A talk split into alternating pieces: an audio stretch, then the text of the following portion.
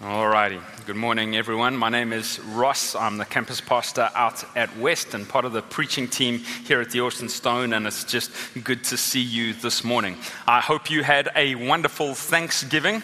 I really hope that the after effects of tryptophan and your uncle's unsolicited political opinions are wearing off. And I also hope and pray that you survived Black Friday with your heart and soul intact and that the inevitable post purchase cognitive dissonance is being gentle and yet helpful with you if you didn't. I myself bought a bicycle and a doorbell with a camera in it um, so that I can see all of the people who don't come to visit. If you are new or visiting with us today, we are working our way verse by verse through the Gospel of Matthew. And we have spent the last couple of months in a bit of a series within the series as we had looked at the introduction to the Sermon on the Mount statements that Jesus made, known as the Beatitudes. They are the opening statements of the most profound sermon ever preached. They are a manifesto of kingdom happiness. Uh, in other words, Jesus literally starts his preaching ministry with a sermon series that could have been titled Your Best Life Now, except this is the Jesus edition. It hasn't looked at all as we would expect, and it didn't look at all like anyone listening would have expected. Jesus turns the values of the world upside down.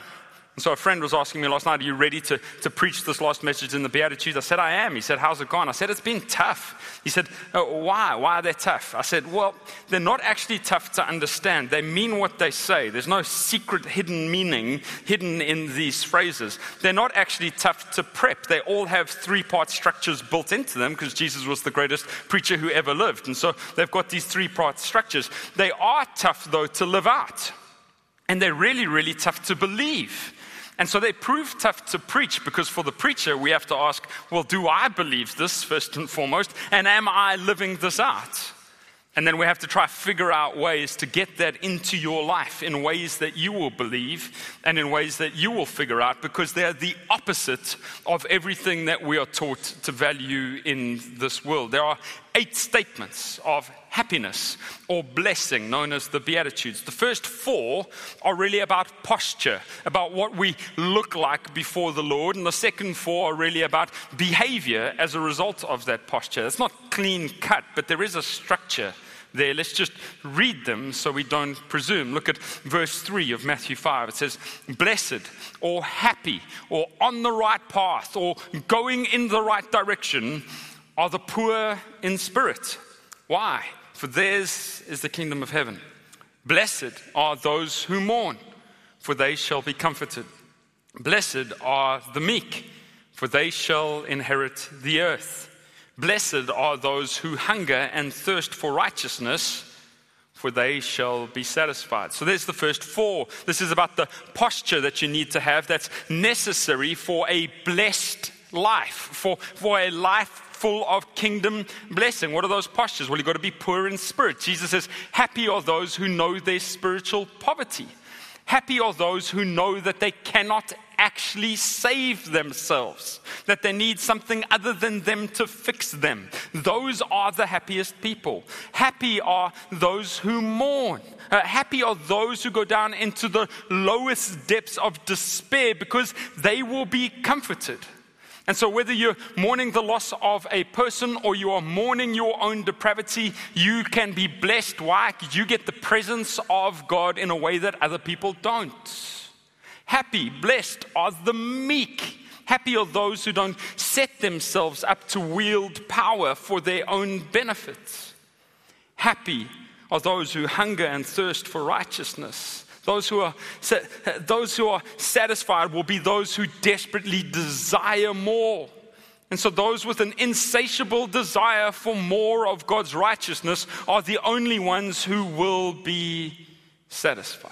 It goes on. Here's the behavior as a result of those postures. Verse 7 Blessed are the merciful, for they shall receive mercy. Verse 8 Blessed are the pure in heart, for they shall see God. What a promise.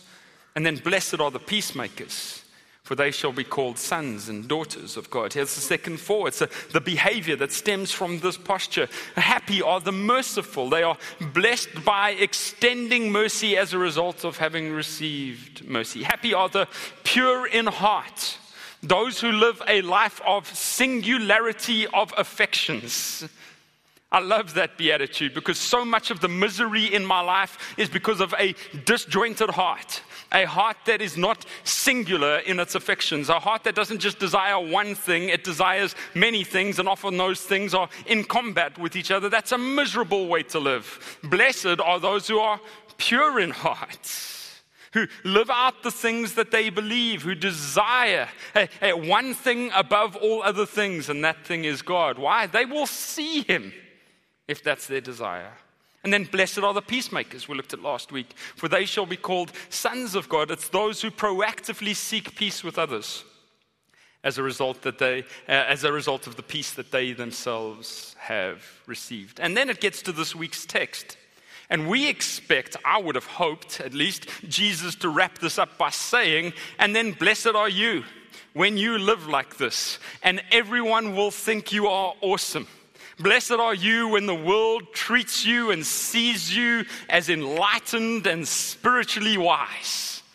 Because that is what the sure and certain response will be if you just live out these simple truths. But it says, verse 10 Blessed are those who are persecuted for righteousness' sake, for theirs is the kingdom of heaven. Blessed are you when others revile you and persecute you and utter all kinds of evil against you falsely on my account. Rejoice and be glad, for your reward is great in heaven. For so they persecuted the prophets who were before you. Again, it is an upside down kingdom. It's not what we expect, and it's very strange for us to read, especially in our context. Why? We live in a context in the West, and particularly in the US, where we are largely sheltered from persecution for our faith. Why? Well, we have worked hard to create and continue to work hard to sustain a culture and context of religious liberty, and that is a wonderful gift. But we have struggled to hold the necessary, listen, Christian tension of what it means to be a witness of Christ in the world.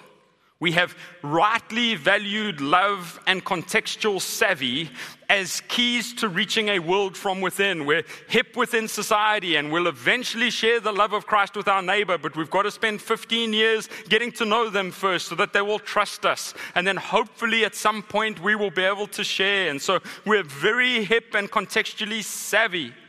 But I do feel that we have failed to, to prepare people for the spiritual reality that the scriptures promise that the principalities and powers in the world will still hate the gospel and the messengers of the gospel, regardless of how kind and gentle they are. We haven't prepped for that. And so we don't experience a lot of persecution, and we really don't know what to do with it when we do. And so let's just this morning, very briefly and very simply, because again, it's a simple statement. It's profound, but it's simple. It's not hard to understand what it means, it's hard to understand what to do with it. Let's just examine three statements from this text about what persecution is supposed to be for the believer. Here's how we will shape it this morning. We will say, in the life of a faithful follower of Christ. So, if you want to be a faithful follower of Christ, in the life of a faithful follower of Christ, persecution is supposed to be inevitable. Persecution is supposed to be for righteousness' sake, and persecution is supposed to be cause for rejoicing. It's supposed to be inevitable, it's supposed to be for righteousness' sake, and it's supposed to be cause for rejoicing. First one, in the life of a faithful follower of Jesus, persecution is supposed to be inevitable. Now, we might read this, friends. I mean, I've been tempted to my whole life. You read this uh, statement from Jesus and you just be like, Yeah, no thanks. Um, that's for the elite Christian. That's for the cross cultural missionary sort of person, and I haven't signed up uh, for that. That's for people who live in far flung places, um, in countries that have far too many consonants in their names. Um, uh, that's for people who have seven children, all named after the minor prophets, um, who are taking the gospel to the unreached. That's for them, not for me, just regular Joe Soap living in this super hip urban context where you've got to, you've got to really not be persecuted. You've got to just go with the flow and blend in. So, Jesus, thank you, but no thank you. Well, he doesn't let us off the hook because this is a repeat theme in his teaching. Look at what he says, verse 11 Blessed are you when, not if, when others revile you and persecute you and utter all kinds of evil against you falsely on my account. It is expected and it is, in fact, required and necessary for the fullness of kingdom blessing. You want to be blessed in the kingdom? Well, then you've got to wait for people to revile you and persecute you and utter all kinds of evil against you falsely on Jesus' account. Following Jesus rightly should result in persecution of some kind. And yet we don't teach you that, and we should. If you do this well, people will hate you. You're welcome. Look at Matthew 10, 24 and 25. A disciple, Jesus is speaking again. A disciple, well, we love discipleship. We want to be like Jesus, right? He's our model. I just want to love the Lord. I want to live like Jesus. Great, brilliant. Here's a key marker of discipleship a disciple is not above his teacher, nor a servant above his master. It is enough for the disciple to be like his teacher and the servant like his master. If they have called the master of the house Beelzebul, I've been called a few things on Twitter, but never that one, right? If they call Jesus a chief of demons, how much more will they malign those of his household? so, will I be persecuted? Only if you're doing discipleship correctly. If we disciple people well, they will live in a way where this will be a natural consequence. People will malign them and scorn them. Why? They did it to our Lord. Look at John 15, 20. Remember the word that I said to you a servant is not greater than his master. If they persecuted me, now that's a conditional statement. If they persecuted me, did they persecute him? Yes, they did. Therefore, there is a consequence to that. They will also persecute you. Look how comprehensive the Apostle Paul is with this thinking in 2 Timothy 3, verse 12. And says, he says, Indeed, all, all who desire to live a godly life in Christ Jesus will be persecuted. Now, did he stutter? Did the pen slip at that stage? I'm sure the scribe went like, did he say all or did he say some? Did he say pastors, missionaries, holy rollers, missional community leaders, maybe partners in a church, maybe the jerks for Jesus, they'll be persecuted? Or did he say, oh, it sounded like he said all.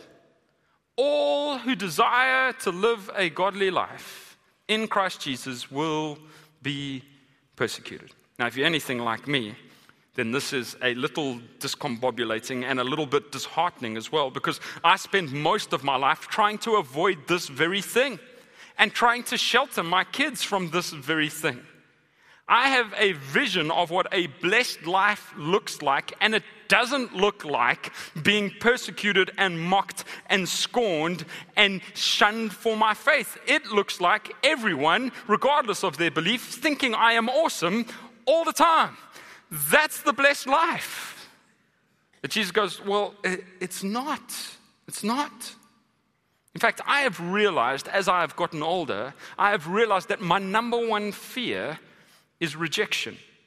I have some other fears, legitimate ones like sharks and styrofoam, but, but rejection is number one, all right? That stuff is no good, all right? It's from the pit of hell, both of those things, all right? Re- rejection is number one rejection for looking foolish. I hate that. That's why I never try an activity that I don't think I'll be good at, right? I, I don't want to look foolish. Re- rejection for being backwards or judgmental. I mean, in our society, that's the worst thing that you could be. Or uninformed or old fashioned.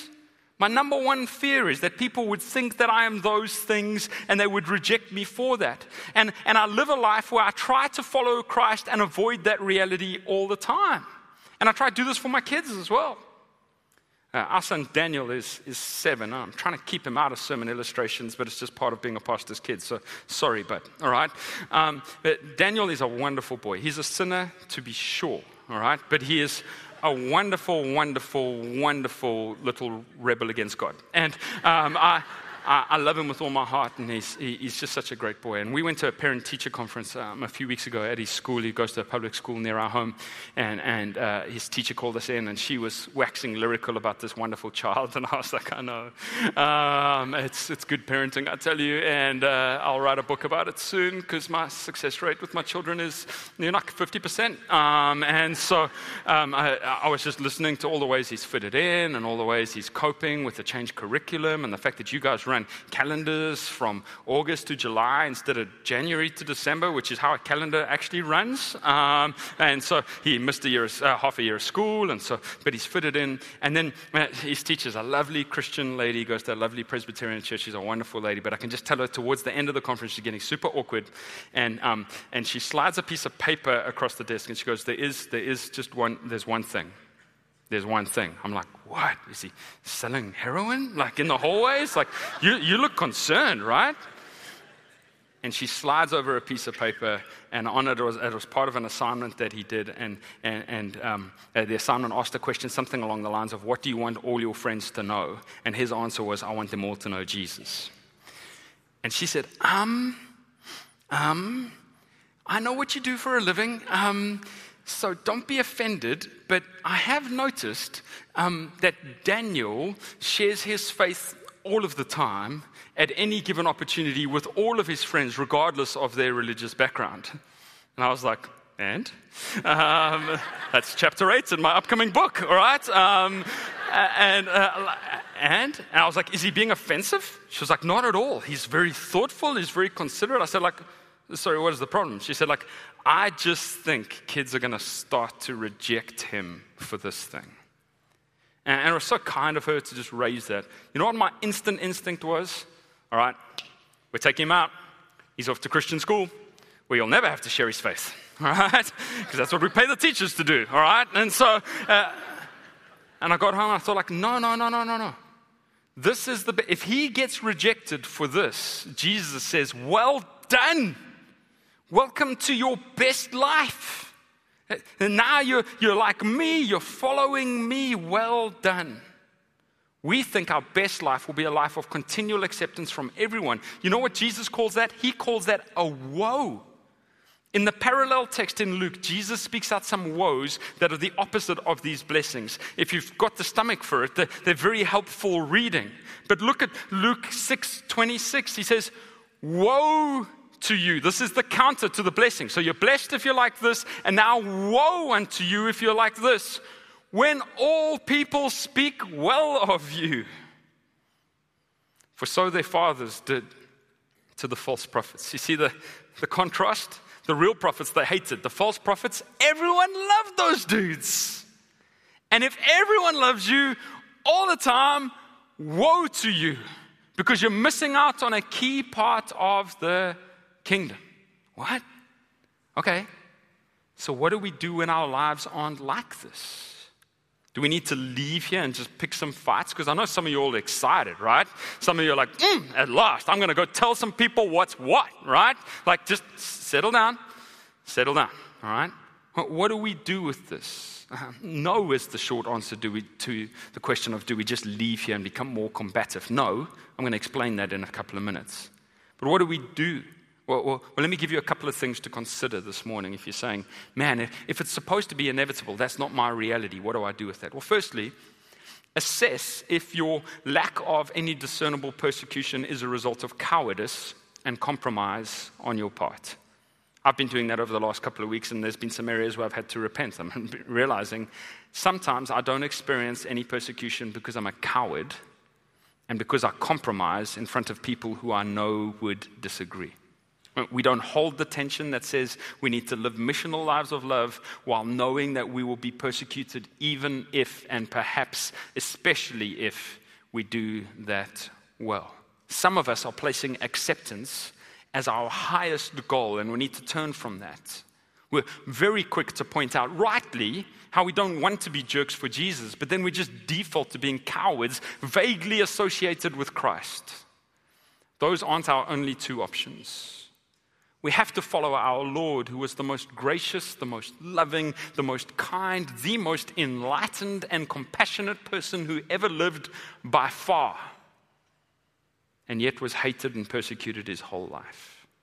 Secondly, maybe God can stir your heart this morning if you just consider this. What if we allow the persecution of brothers and sisters around the world to impact our posture a little bit this morning and to awaken our faith a little bit? Christians around the globe continue to be persecuted physically for their faith. While we meet here in downtown Austin in what is an uncomfortable room by the standards of American evangelicalism, right? Uh, this is uncomfortable by American church standards, not you folks who are watching at West. You guys are plenty comfortable right now. But uh, uh, this room is uncomfortable by the standards of the US.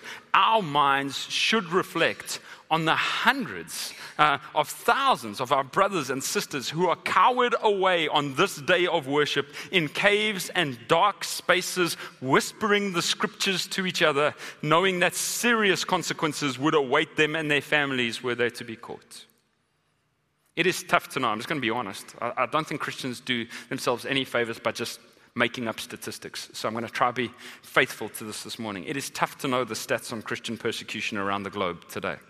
I spent large parts of last week trying to get some accurate studies for this one little tiny part of the sermon.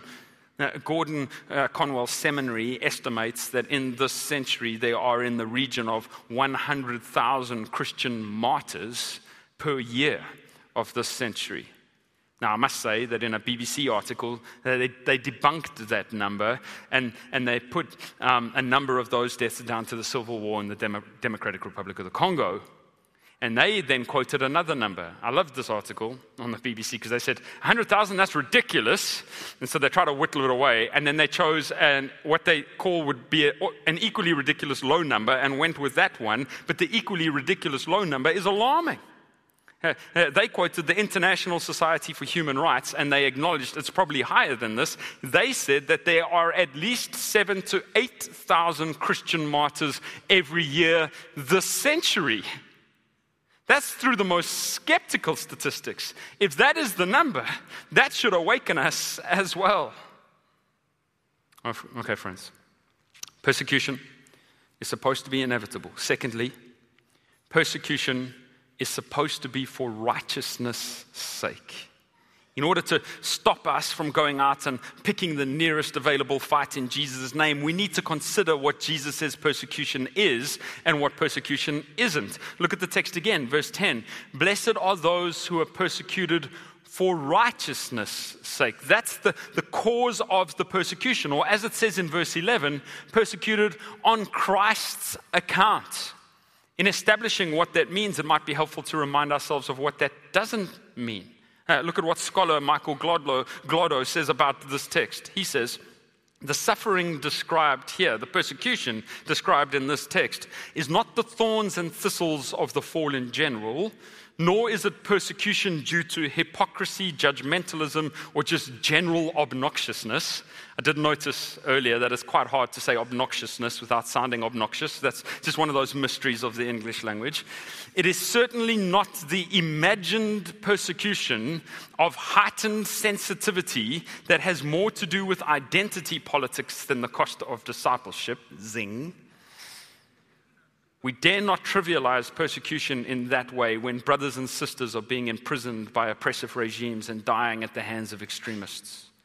The suffering that is blessed here is suffering for righteousness' sake, being persecuted for doing the will of our master. He raises some essential points. Christian persecution is not three things, it's not general suffering. Some things in the world just go wrong as a result of the fall that we live under. Your business deal might just blow up. It might just go south. It might be because they hate you for being a follower of Christ, and it might just be as a result of the fall.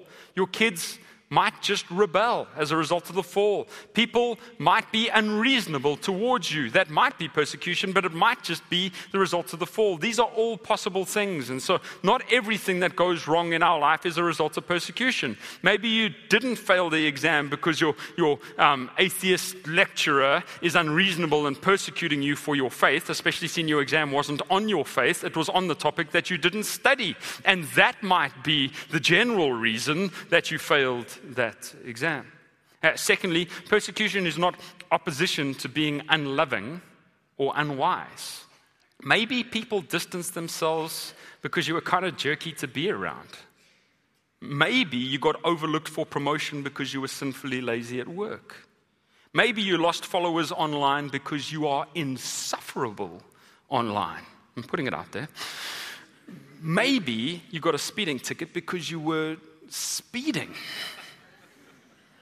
Not all of these things are persecution. Some of these things are the result of our own sinfulness and folly.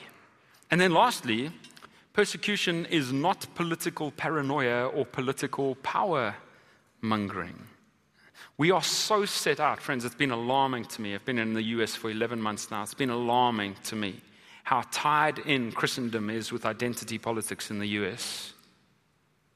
We are so set out and committed to identity politics that we hold many of our political views as gospel and then view our pursuit of Christ as the thing under attack when someone holds a contrary political view. Maybe they just hold a contrary one, and it might be a dumb one. It very likely is, and should be argued on that basis. But it's not necessarily an attack on your faith. Politics itself is the more dangerous attack on our faith. Let's be wise. So, those are things that we aren't being persecuted for righteousness' sake. What is it to be persecuted for righteousness' sake or even on Christ's account? Well, remember the fourth beatitude blessed are those who hunger and thirst for righteousness. This is the same word for righteousness. And when I, I taught this a, a few weeks ago, we said that this righteousness is a righteousness for us, it's a righteousness from us, and it's a righteousness around us. It's a desire to be in right standing with God, a desire to live in a right way because of that right standing with God, and then it's a desire to see society put to rights as a result of our right standing with God. It's when we pursue those things and are persecuted for those things right standing with Christ, uh, uh, right standing from us, living holy lives, and then right standing with society, bringing about justice and mercy. When we are persecuted for those things, then we are persecuted on account of righteousness. It is essentially to be persecuted for living out the Beatitudes, for following Christ in word and deed in a way that leads to opposition. Now, you might ask, wait, wait, a second, why on earth would living as poor in spirit and meek and desiring righteousness and merciful and pure in heart and as a peacemaker, why would these things bring persecution? The truth is, they will. Why? They fly in the face of what the world wants and pursues and protects. And if you pursue them, the world will think you're daft and it will resist you. Jesus was the fulfillment of righteousness, and everywhere he went, people wanted to kill him. If you are poor in spirit, it will expose others as full of pride and they will resist you. If you mourn your sin, it will expose the self righteousness of others and they will resist you. If you are meek, it will reveal the brutality of those filled with, with power and self seeking and self serving. If you are merciful, you will reveal injustice in society. If you are pure in heart, you will come across as a holy roller. You will. If you are a peacemaker, you will definitely draw the fire of both peacekeepers and aggressors. You'll draw the fire of both of them. Jesus was, persecuted for living like this, and we will be. This is why we would do well to consider and count the cost of following Christ. Friends, I haven't experienced a lot of persecution as a believer, but I have been mocked, I have been reviled. And I have sadly lost friendships whenever I have pressed further into what it looks like to follow Christ faithfully. As Christ has awakened a desire for purity and heart in me, it has revealed the divided hearts of some people around me, and as I have naturally pressed in, they have pulled back. Why?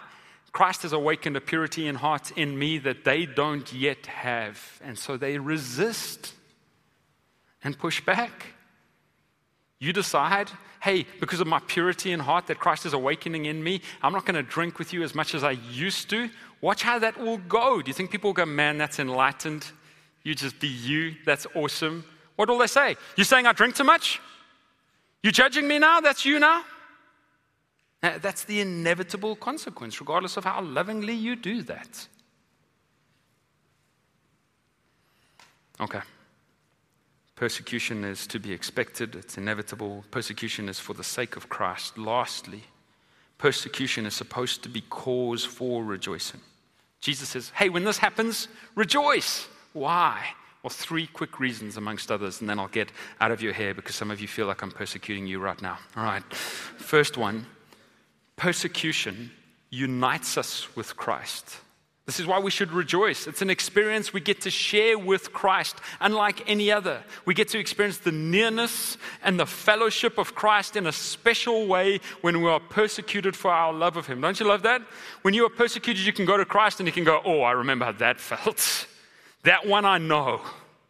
And you get to feel His nearness in a special way. Paul said it this way in Philippians 3 when he spoke of his greatest desire. He says, Here's my greatest desire that I may know him and the power of his resurrection. Everyone's like, mm, Yes, that's going on a bumper sticker, maybe in another language so that I don't look like a freak in Austin. But, but, but that is, I want to know him and the power of his resurrection and may share his sufferings. Hey, oh, what? This is part of what it means to know him. Becoming like him in death, that by any means possible, I may attain the resurrection from the dead. You will know Christ in a very special way if you are persecuted for him and with him. Secondly, rejoice because persecution connects us with the saints of old. We live with an extreme chronological arrogance where we think our generation is the most important thing that ever happened. But it's important for us to stop and remember that this is a multi generational faith that we are part of. And as we worship today, we, we, we, in a way, are cheered on by the generations that came before us in accordance with the writer of Hebrews. Jesus ties this back to the prophets of old. He goes, You're in great company. You're with John the Baptist and Isaiah and Jeremiah and Habakkuk. You're in great company with these cats. Rejoice. It's always been the case for people who follow God boldly. The world won't get it. And in fact, listen, sometimes the church won't get it. The prophets were usually persecuted by the covenant people of God, not by the Philistines. You might, friend, take shots from Christ followers for following Christ more fervently. You will, in fact. You should watch Christian Twitter, which is a terrible descriptor because Twitter cannot be saved. But Christian Twitter, there is nothing Christian about it. What you will see is followers of Christ ridiculed by other apparent followers of Christ for living out the Beatitudes. Why? It exposes the hypocrisy of other supposed followers of Christ. And they attack. I love the reminder in Hebrews 11. Look at this. Others suffered mocking and flogging and even chains and imprisonment. They were stoned, not, not that fun type, the, the, the worst type. They were sawn in two. They were killed with the sword. They went about in skins of sheep and goats, destitute, afflicted, mistreated, of whom the world was not worthy, wandering about in deserts and mountains and in dens and caves of the earth. And all these, though commended through their faith, did not receive what was promised. They died before they got to see it. Why? Since God had provided something better for us, that apart from us, they should not be made perfect. When we are persecuted for the gospel, we perfect the bride of Christ and are added to this great number that have gone before us. So rejoice. Lastly, Rejoice because persecution secures reward in heaven. What a thought. Jesus says, not only do you get to see the kingdom of heaven, but you get reward. When you get there, it gets even better. You get mocked now? Sure. You get a crown then. Get ridiculed now? Sure. You'll rule over cities then. You lose out now? Fine. You will win forever then. Have people turn from you now? Okay. You will stare in the face of your king on that day. It's worth it. Look at how the apostles responded to beating and imprisonment in Acts 5:41. Then they left the presence of the council, rejoicing that they were counted worthy to suffer dishonor for the name. Will we be counted worthy? We live in the most comfortable, most convenient, most affluent place in the world to try and be a follower of Christ. And we buffer our lives away from the realities of ever having to be persecuted. And Jesus says, Woe to you for that. Okay. Feeling a bit defeated?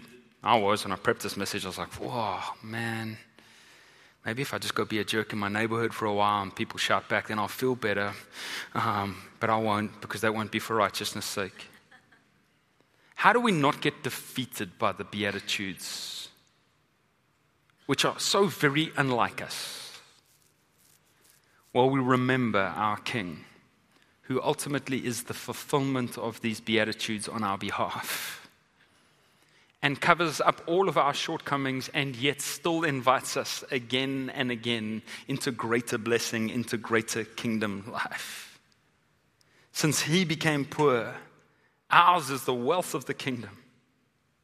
Since he mourned with tears, we have the warmth of God's comfort. Since he lost everything, we inherit the earth. Since he cried out, I thirst, we can be satisfied. Since he is merciful, we can receive mercy. Since he is ultimately pure of heart, your heart can be made new. Since he is the Prince of Peace, we don't have to be overcome with anxiety. Since he was persecuted on the cross, we can have resurrection life and face whatever comes next, even if that is the inevitable persecution of people who hate our kingdom life. And this new kingdom life is marked by mercy. It enjoys purity. It pursues peace. It endures persecution and lives with a blessed contentment of being citizens of the kingdom of heaven. Friends, examine your life. He promised us it's inevitable. He told us why it would happen. And then he said, Rejoice.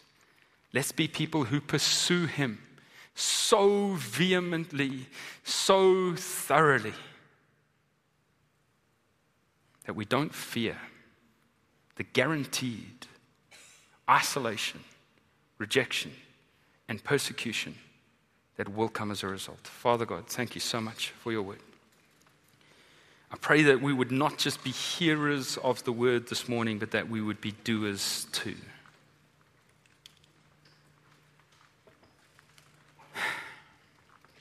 Lord, I asked at the start of the sermon that you would open our eyes to the truth of these scriptures. Oh, I pray that you do that and are doing that. Lord, this is not the way we would want to live for ourselves. This is not the way that we would seek blessing. And yet, it is the way your Son promises is the way to the best life. Awaken us. God, forgive me for having an idol of acceptance and people pleasing. I confess that that often stands in the way of me sharing truth and living out my faith in the way that I ought to because I fear rejection and persecution. Forgive me. God, forgive us if that's what we're doing. Father, forgive us for sitting here in a room forgetting about our brothers and sisters who face death today for the right to be able to read the scriptures and sing to your Son. Forgive us. Awaken us. And then God send us out as citizens of this kingdom armed with the gospel, living out these beatitudes. Don't protect us from persecution. Embolden us. Embolden us so that we don't settle for a life of woe. Where the people of earth accept us all the time and we miss out on the true blessing of being citizens of the kingdom. Awaken your church. In Jesus' name, amen.